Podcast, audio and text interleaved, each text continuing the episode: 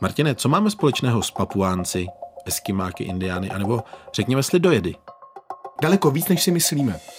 Český rozhlas Dvojka uvádí pořad Člověčiny a neb svět lidských fenoménů. Hned v prvních dnech pobytu ze mne spadlo závaží civilizace.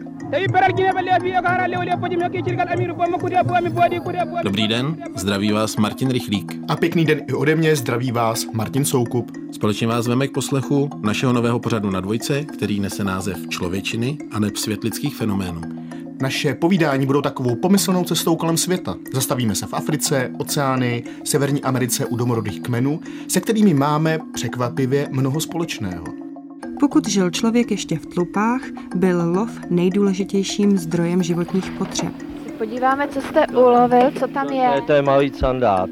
O podobných věcech jsem psal v knize Dějiny lidí, která vypráví o tom, co nás spojuje, jakými způsoby se lidé češou, jak si zdobí těla, jak počítají, jak pohřbívají své bližní, anebo jak vstupují do manželství. Jsem zaplatil za nevěstu. Prohlašuji vaše manželství za právoplatně uzavřené.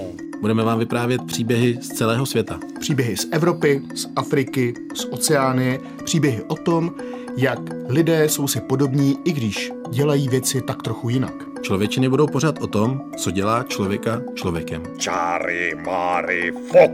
Martine, důležitá věc, kdy začínáme?